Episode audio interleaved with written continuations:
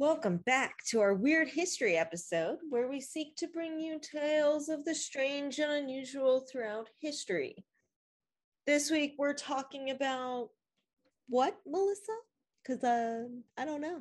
You never do. I know. It's one of the amazing parts about this episode is that I'm always surprised. There's always surprises. Surprise, surprise. No, no, I was I was quoting that Marquis de Sade episode.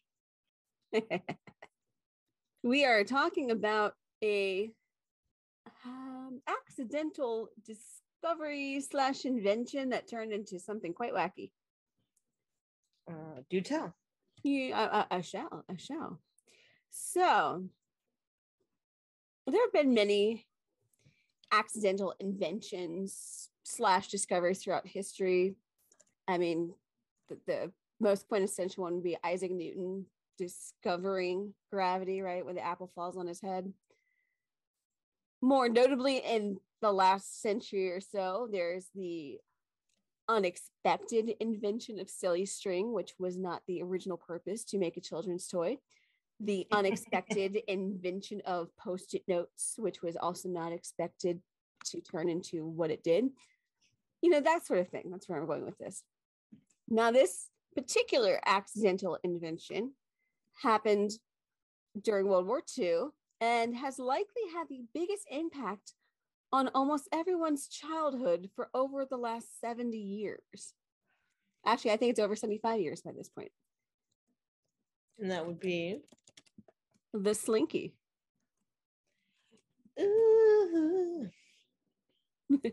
Who's not played um, with a slinky before? Probably anyone of the Gen Z generation.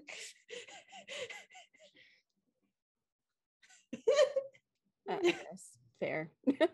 I mean, I don't know. Generation doesn't need that anymore. They have all their phones and tech. I'm sure they play with it when they were. I don't know. These are the same people that grew up when they were two because their parents put a phone in front of them to pacify them. So who knows? I don't know. But I'm sure most people, safe to say, have played with a slinky at least once in their lives. Hopefully. And if you so. are, And if not, go find yourself a slinky. I was about to say, if you're someone that has never touched, seen, heard of this word, look it up on Google and find yourself one because it's a great. It it's the fidget spinner before the fidget spinner. It's literally referred to as the original fidget toy. That's because that's exactly what it was. In school. well, yes, but no.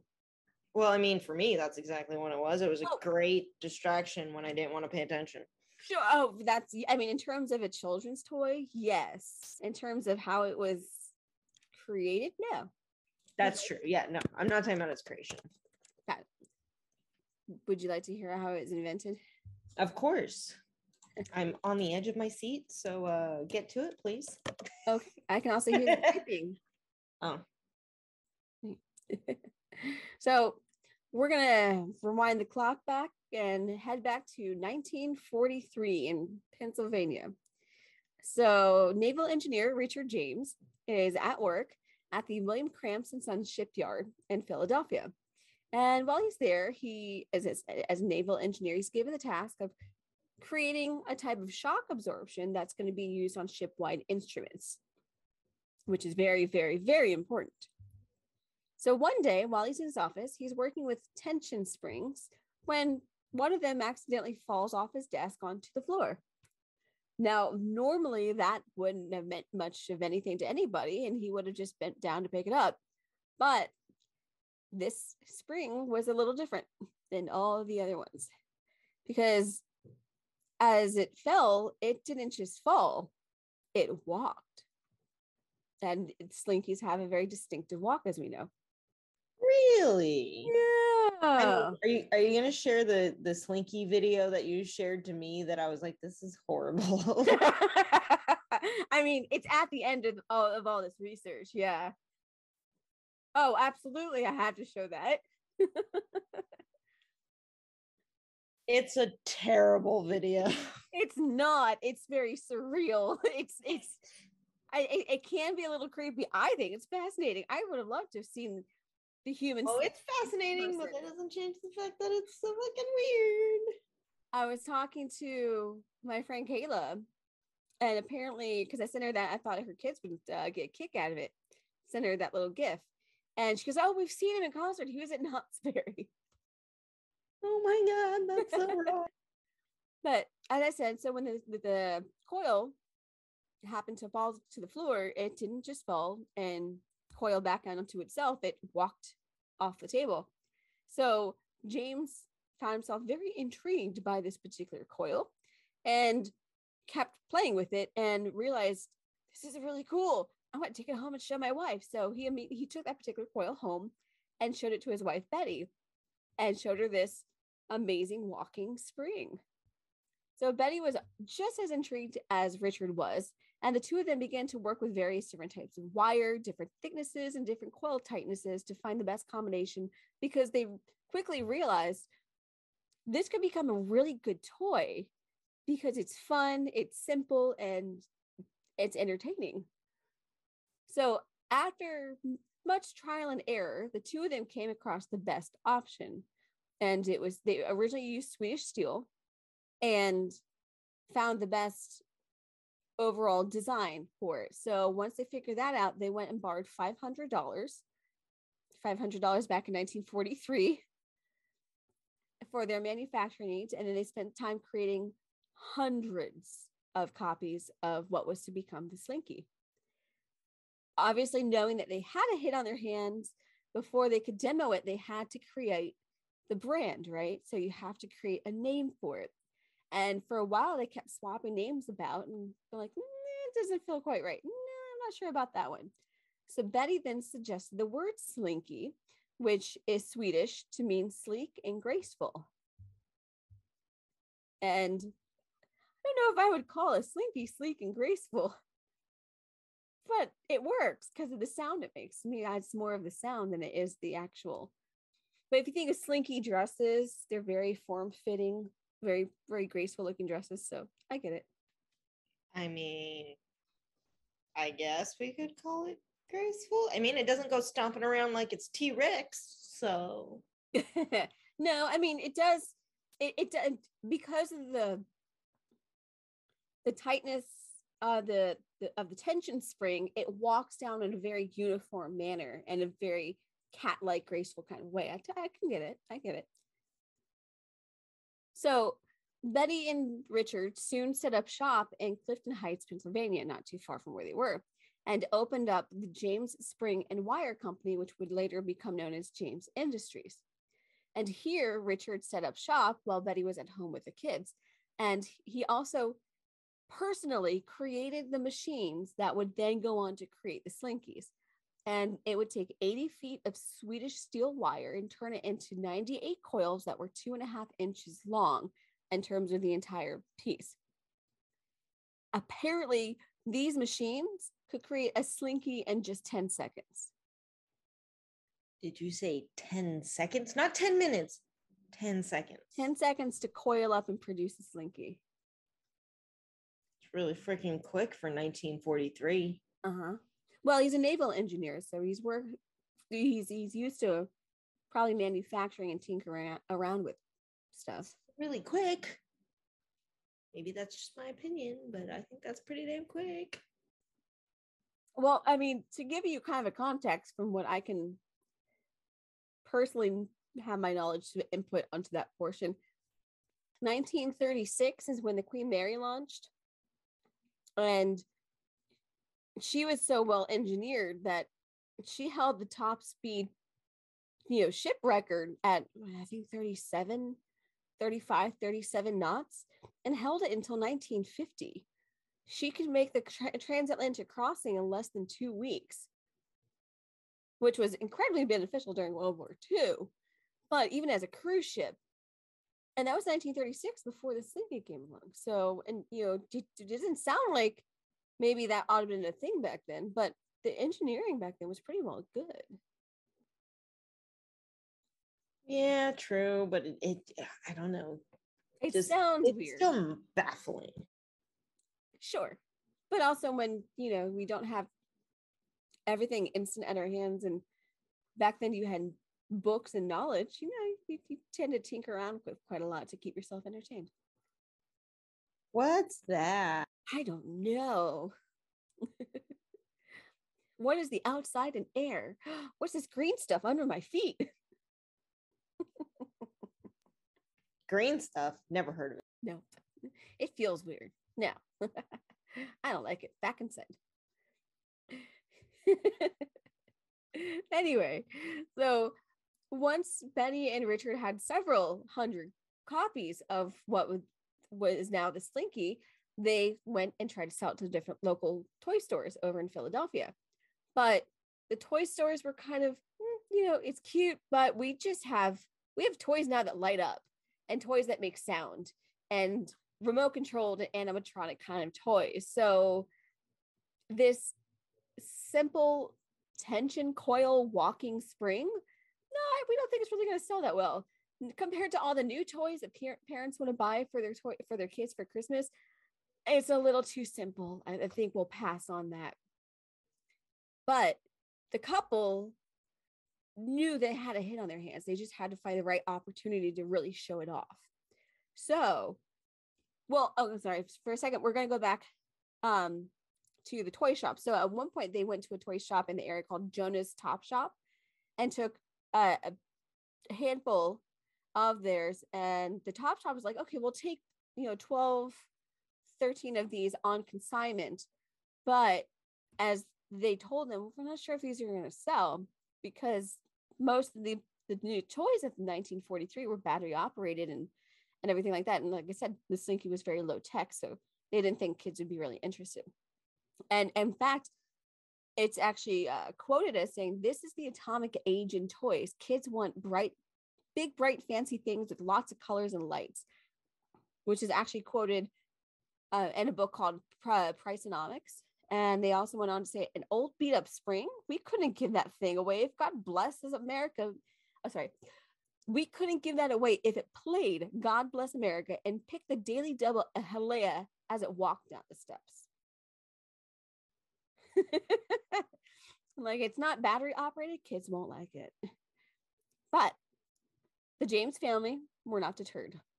It took a while until November of 1945 and that is when everything changed.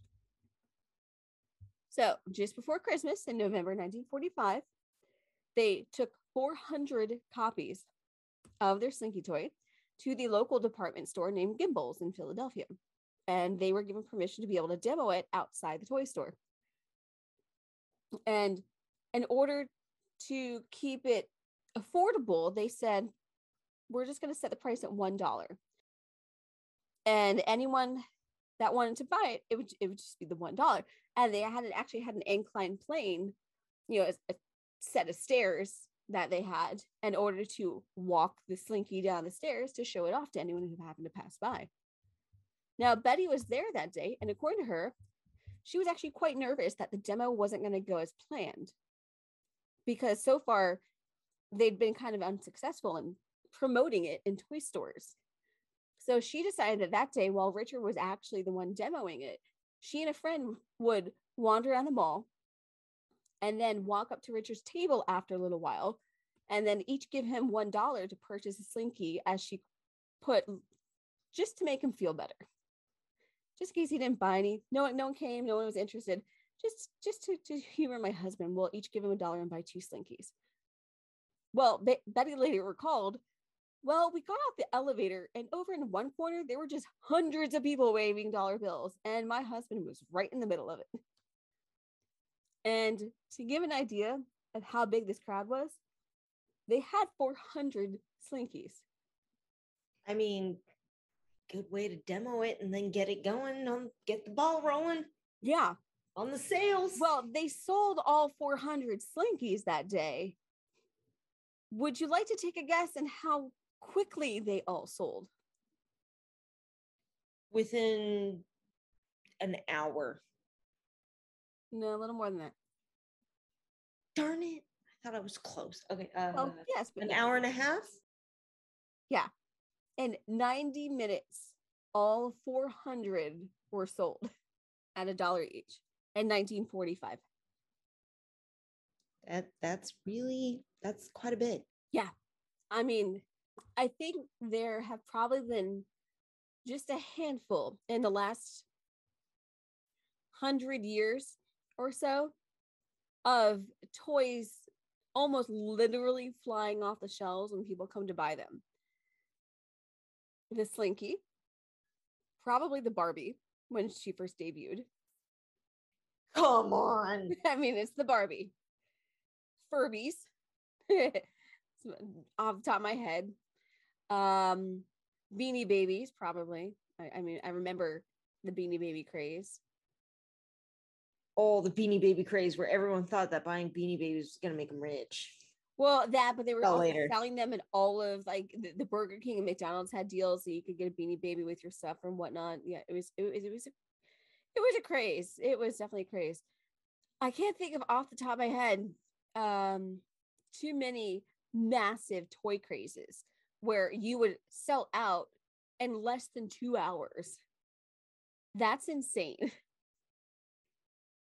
And this is just before Christmas. So you know people are out at the toy store also. It's it's perfect marketing, really. Even in 1943, perfect marketing choice. A toy And store just weeks before Christmas. And timing. And Exactly. it's affordable. During It's World War affordable, It's fun. It's gonna last. It you're putting it out right before Christmas in a toy store. Like I'm And it's not sure that that could go wrong unless you really messed up on the toy.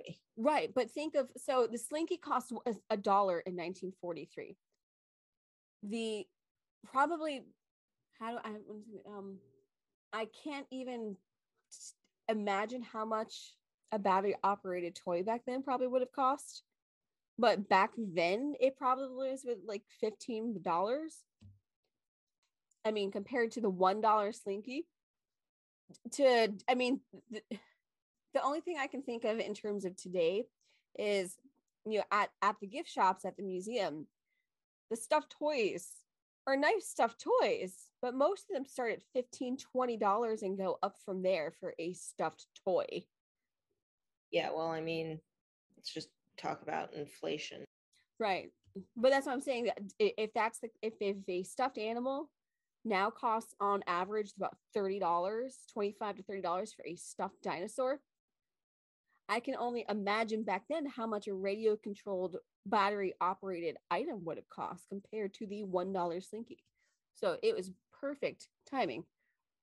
And to continue on from this, the following year, the toy was then introduced at the American Toy Fair and really took off from there. And according to the records um, for for James Industries and the Slinky, just between the demo and November and the end of the year by Christmas of 1945, it's said that they sold around 20,000 Slinkies. Twenty thousand. They That's a lot of slinkies. That's a lot of slinkies. It's, I mean, it's a dollar each. They can ship it. It's in the catalogs, I'm sure. And when you've got a craze where 400 of one toy sells out in 90 minutes, people are going to find you and buy it. So, there. So, throughout the 1950s, Richard would continue working in the shop, making the slinkies. He would also work on advertising for the toy, went actually on TV shows to promote it, and really saw it make it make its way out of Philadelphia and it- out of Pennsylvania into the rest of the entire United States. And this is something I didn't know in regards to Slinky toys. So, in 1952, now we all know the standard coil Slinky, which is the original. In 1952, the probably more famous Slinky toy debuted. You know this one. Is it referenced in Toy Story? It's it's definitely referenced in Toy Story. Is it the d- wiener dog Slinky? It's the Slinky Dog. Slinky Dog's as old as 1952. Six was it? Wait, 70 years ago now? Math.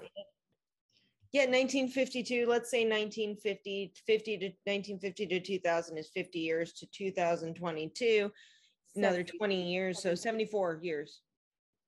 Se- 72, sorry. No, just 70. It's 52 to, to 22 is 70. Right. I, I went backwards to 50. so the Slinky Dog this year is 70 years old. Try thinking on that.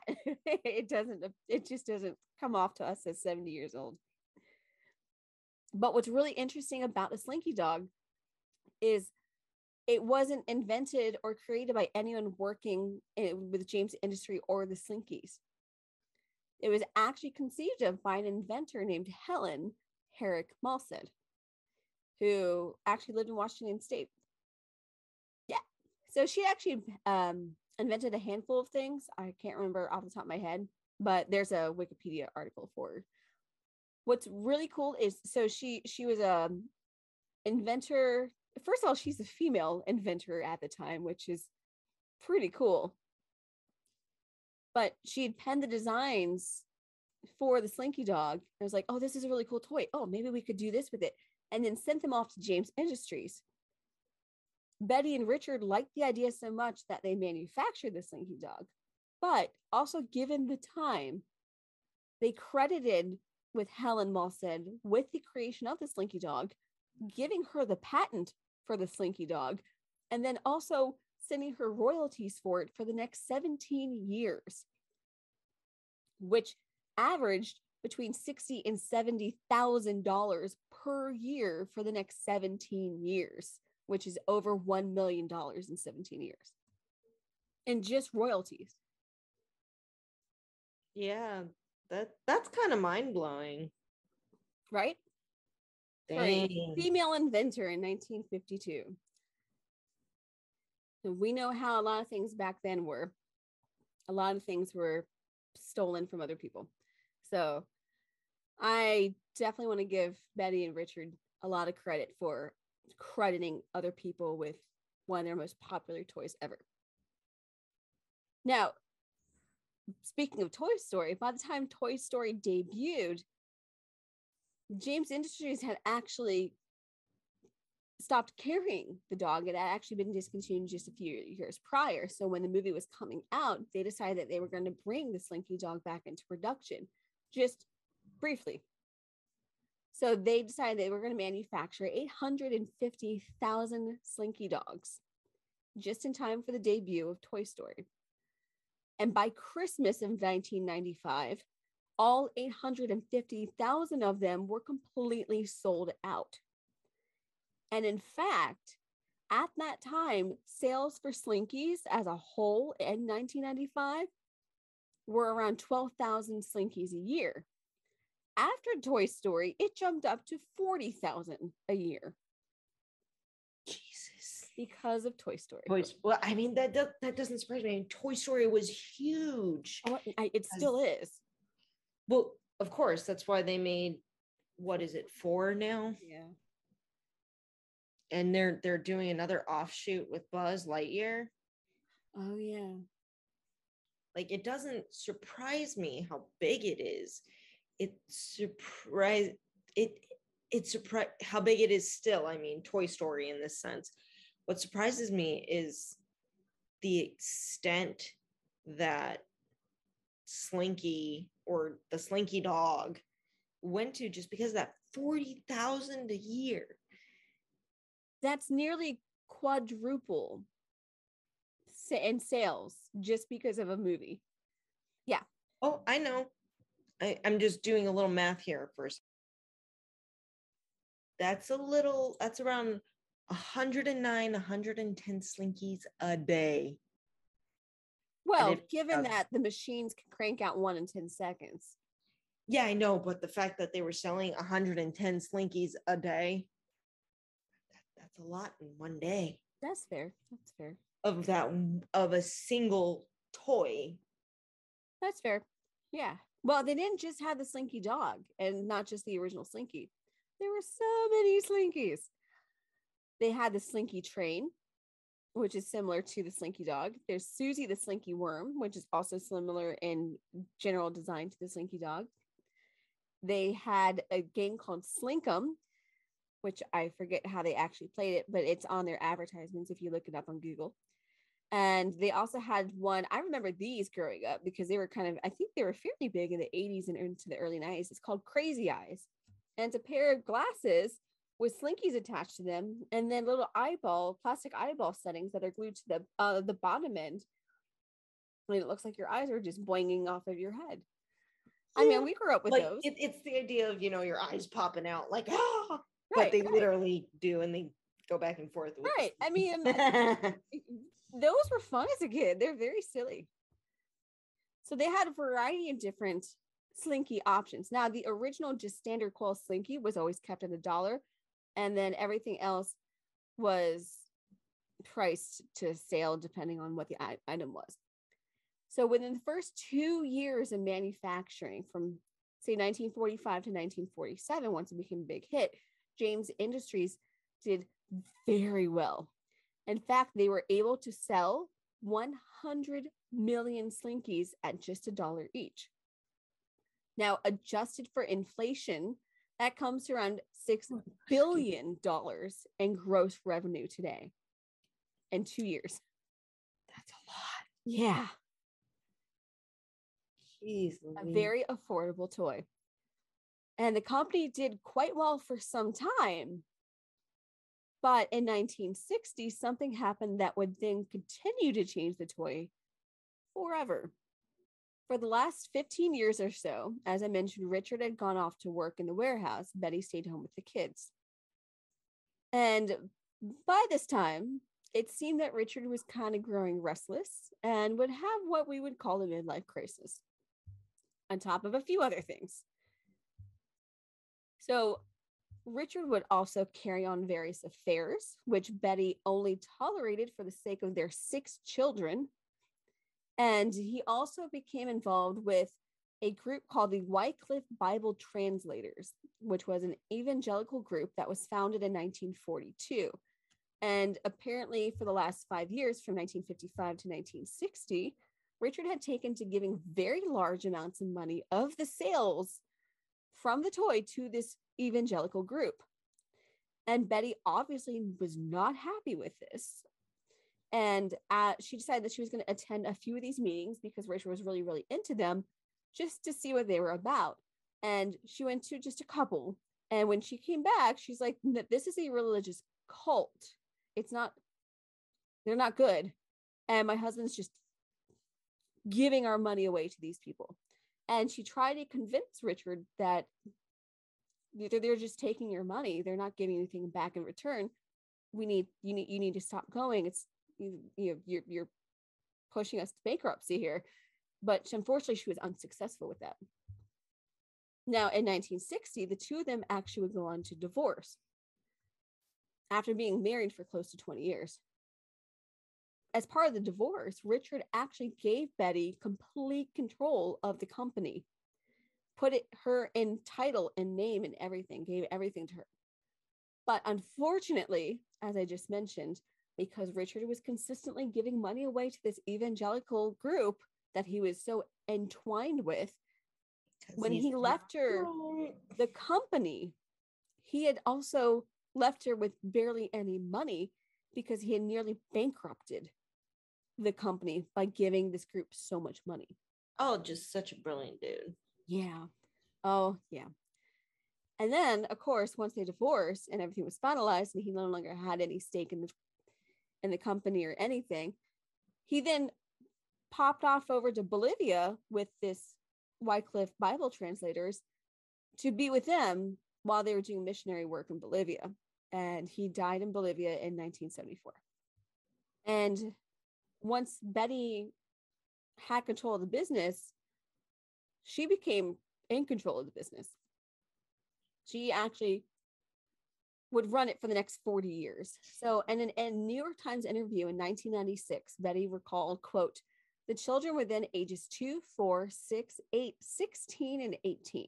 I wasn't interested in South America. When we first had Slinky, we got a lot of publicity, made a lot of money, and he just didn't handle it well. He thought that he was big time. And these religious people always had their hands out. He had given so much away that I was almost bankrupt. I sold the factory and decided to move from Philadelphia back to Altoona, where I grew up, along with the business. And as soon as she moved back to Altoona, Betty also took a position as chief executive of Slinky. Well, she was a smart person, so Yeah, well, it turns out she wasn't just smart, she was also really good at running a business. One of the major decisions she made straight away was to actually do away with the more expensive Swedish steel, which they had to import, and substitute it for local American metal. So just American steel.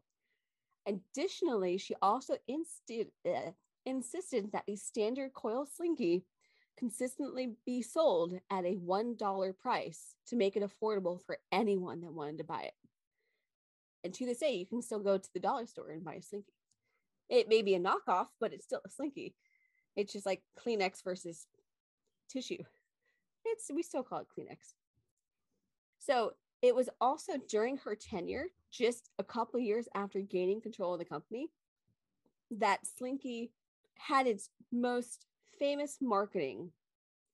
Uh, uh, the Slinky slogan and the Slinky song debuted in 1962. And should I read it off? I don't know if I want to. you don't have to. Yeah.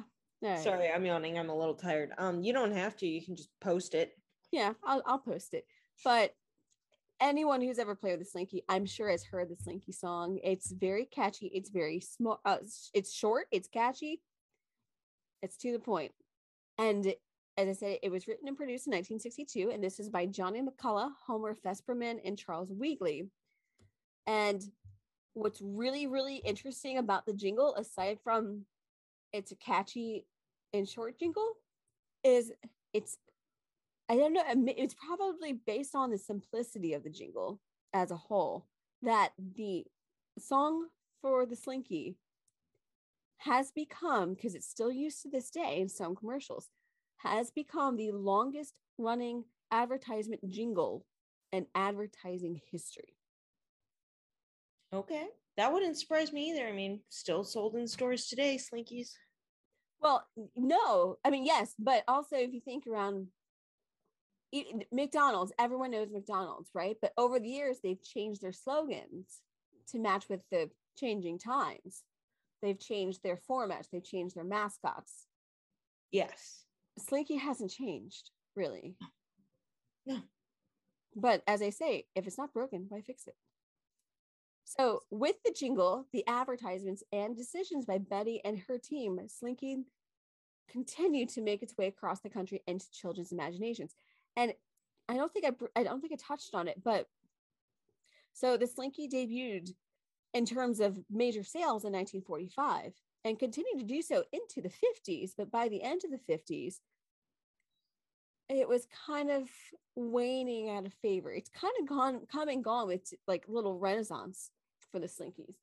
So it was sort of waning out of popularity by the end of the 50s. But then when the jingle came along in 1962, it picked right back up again and stayed up there for quite some time because the, the advertisement was just so catchy. Now, we know that there's metal versions of Slinkies made then, they're still made now. There actually is a plastic version that I'm sure many of us have also probably played with that began manufacturing in the 1970s. And this is created by another inventor and a plastics engineer named Donald James Reum Sr. And obviously, you can get both versions today. Now, as we've also talked before, the Slinky Dog and Toy Story, but that's not the only movie that Slinkies actually show up in. Uh, it showed up in the film adaptation of Hairspray in 1988, and also very distinctively shows up in Ace Ventura: Pet Detective, which is a very, very funny scene. I love that one. And then, of course, it doesn't go all the way. It stops at the second to last step off the temple stairs. And it's just, oh, come on. Very entertaining. After obviously the continued success of the Slinky and managing the company for 40 years straight, or at least almost 40 years, uh, Betty decided that she was going to finally step down from being the chief executive of the company and actually sold it to a company named Poof Products in 1998. And Poof soon renamed itself Poof hyphen Slinky, and that is its name to this day. In 2000, the toy was actually inducted into the Toy Industry Hall of Fame. And in 2001, Betty herself was inducted into, into the Toy Manufacturers Association Hall of Fame. And the Slinky toy, this is where things start to get very up, up to this point. You're like, oh, it's just an invention. Why is this on the weird history? From from here on out, it gets weird.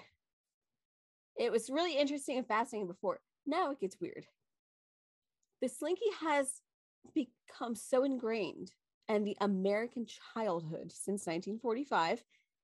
The Smithsonian Institution has made a permanent exhibit for it in their American History Museum in DC.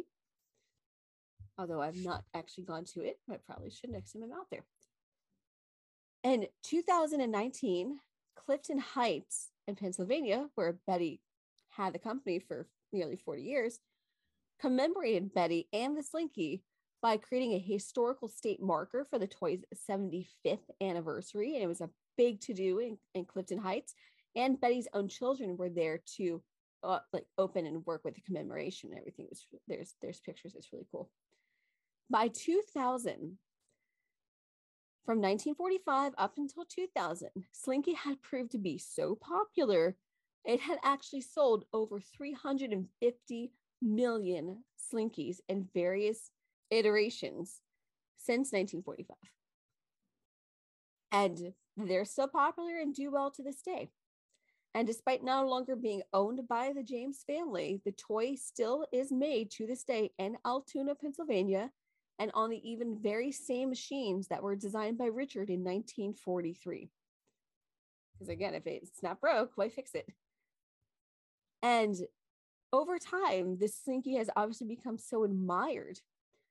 It even holds two Guinness World Records. The largest collection of Slinkies is held by, or at least at, as of 2014, the largest collection of Slinkies was held by a woman named Susan Suazo of Los Lunas, New Mexico, as of October 25th of 2014. She had collected 1,054 Slinkies of various colors and types. That's a lot of Slinkies. And then it also holds the Guinness World Record for stair descents at 32 steps which is a record hold, held by two men from the UK, Marty Jobson and Hugh Hunt. And they achieved it on a show, I guess, called The One Show on February 18th of 2014. And we're going back to our original statement at the beginning, it's the original fidget toy, as it sometimes is referred to. And because it's very simple, it's lightweight, it's portable, Slinky is even often used as a therapy tool and because it shifts its weight side to side, which can give the user a sense of sort of equilibrium and, and calm when anxiety comes crashing in, it's also great for not just kids, but adults with anxiety disorders. As you mentioned, it worked for you as well. Now, I remember Slinkies being used in, in um, what was it, high school physics? Because the way that the Slinky operates, because of the the way that this, the, the spring moves up and down is actually used in some physics classes to teach about sound waves. We, I remember doing that in my high school physics class. And That was fun. What I did not know is it had other uses aside from just its physical use of being a spring. Apparently, it was used by soldiers. my brain not working uh, and v- in the Vietnam War in the 70s, the metal slinkies were used to make makeshift antennas. You'd have one uh, one end attached to your walkie-talkie and the other end tossed over like a tree branch or something in order to give you a more range on your walkie-talkie. It's pretty interesting. And it's actually even been taken up into space, which I did not know. And this was in 1985, used by uh, astronaut Margaret Rhea Seddon. And she wanted to try to, she wanted to take it up with her to see if it, how it demonstrated how it behaved in zero gravity. And according to her, it won't slink at all. It just sort of droops. But there's pictures of it. It's really interesting. The US National Wildlife Foundation reports that bird watchers will sometimes put slinkies around bird feeders to stop squirrels from getting in because the squirrels will try to bounce onto the bird feeders to try to get at the seeds, but then the slinky, much like a barbed wire, but not an actual barbed wire, it, it won't oh the slinkies uh the, the squirrels fall off the slinkies as they're trying to get into that. So it the government will use them in wildlife too. I mean, that's that's pretty interesting for pertaining to the physics class. Um, it was not used in my physics class, and I also didn't do well in physics. it made zero sense to me, but then again, I don't feel like I had a very good physics teacher. I had a great physics teacher, and the, the three physics teachers in my high school all got along really well and would use each other and each other's physics problems. It was it was very it was it was fun. I loved my physics class. It was it, I like physics as a whole. And for the Slinky, additionally being inducted into the Toy Hall of Fame, being seen in films, being taken into space, being used in Vietnam War, all the things it's been used for, Time magazine actually called it one of the top greatest toys ever, or at least of the 20th century. And Slinky even managed to find its way onto a postage stamp, which I didn't know. This was issued on February 18th of 1999, and it's it's a commemorative Slinky stamp. But there's more, because there's always more. so the toy has also proved to be so popular, it's made its way into pop culture in more ways than just movies. As I mentioned to you the other day, although I don't know that you knew that this was going to be the next upcoming Weird History, we talked about the Slinky Dog Dash roller coaster at Disney's Hollywood Studios, which apparently is not out here. That's in Florida. But um, at the the Disney's Hollywood Studios in Orlando, I'm going to assume, is located in Toy Story Land, which opened up on June 30th of 2018. And according to the description on their website, Andy's assembled his mega coaster play kit, and Slinky Dog is taking you on a wild ride. Slinky Dog springs coil stretch to the limits as you bend around curves, zoom up hills, and drop back down. A spring is a marvelous thing, and this attraction is wonderful fun for the entire family. According to Wikipedia, the attraction concludes with a performance of Wheezy the Penguin, who serenades guests at the big finale portion of the ride. It is reported that as soon as the park opened for the day, the very first day it opened, the ride immediately had a five hour wait. Five hours for a Toy Story ride. Mind you, it looks like fun. The pictures look like a lot of fun. I didn't go on it, so I would totally go on. I don't like roller coasters. I love roller coasters. I can handle some rides. Roller coasters aren't my thing. I don't like the up and down and the stomach going up into my throat. I, it's not. I'm an adrenaline junkie. I love it.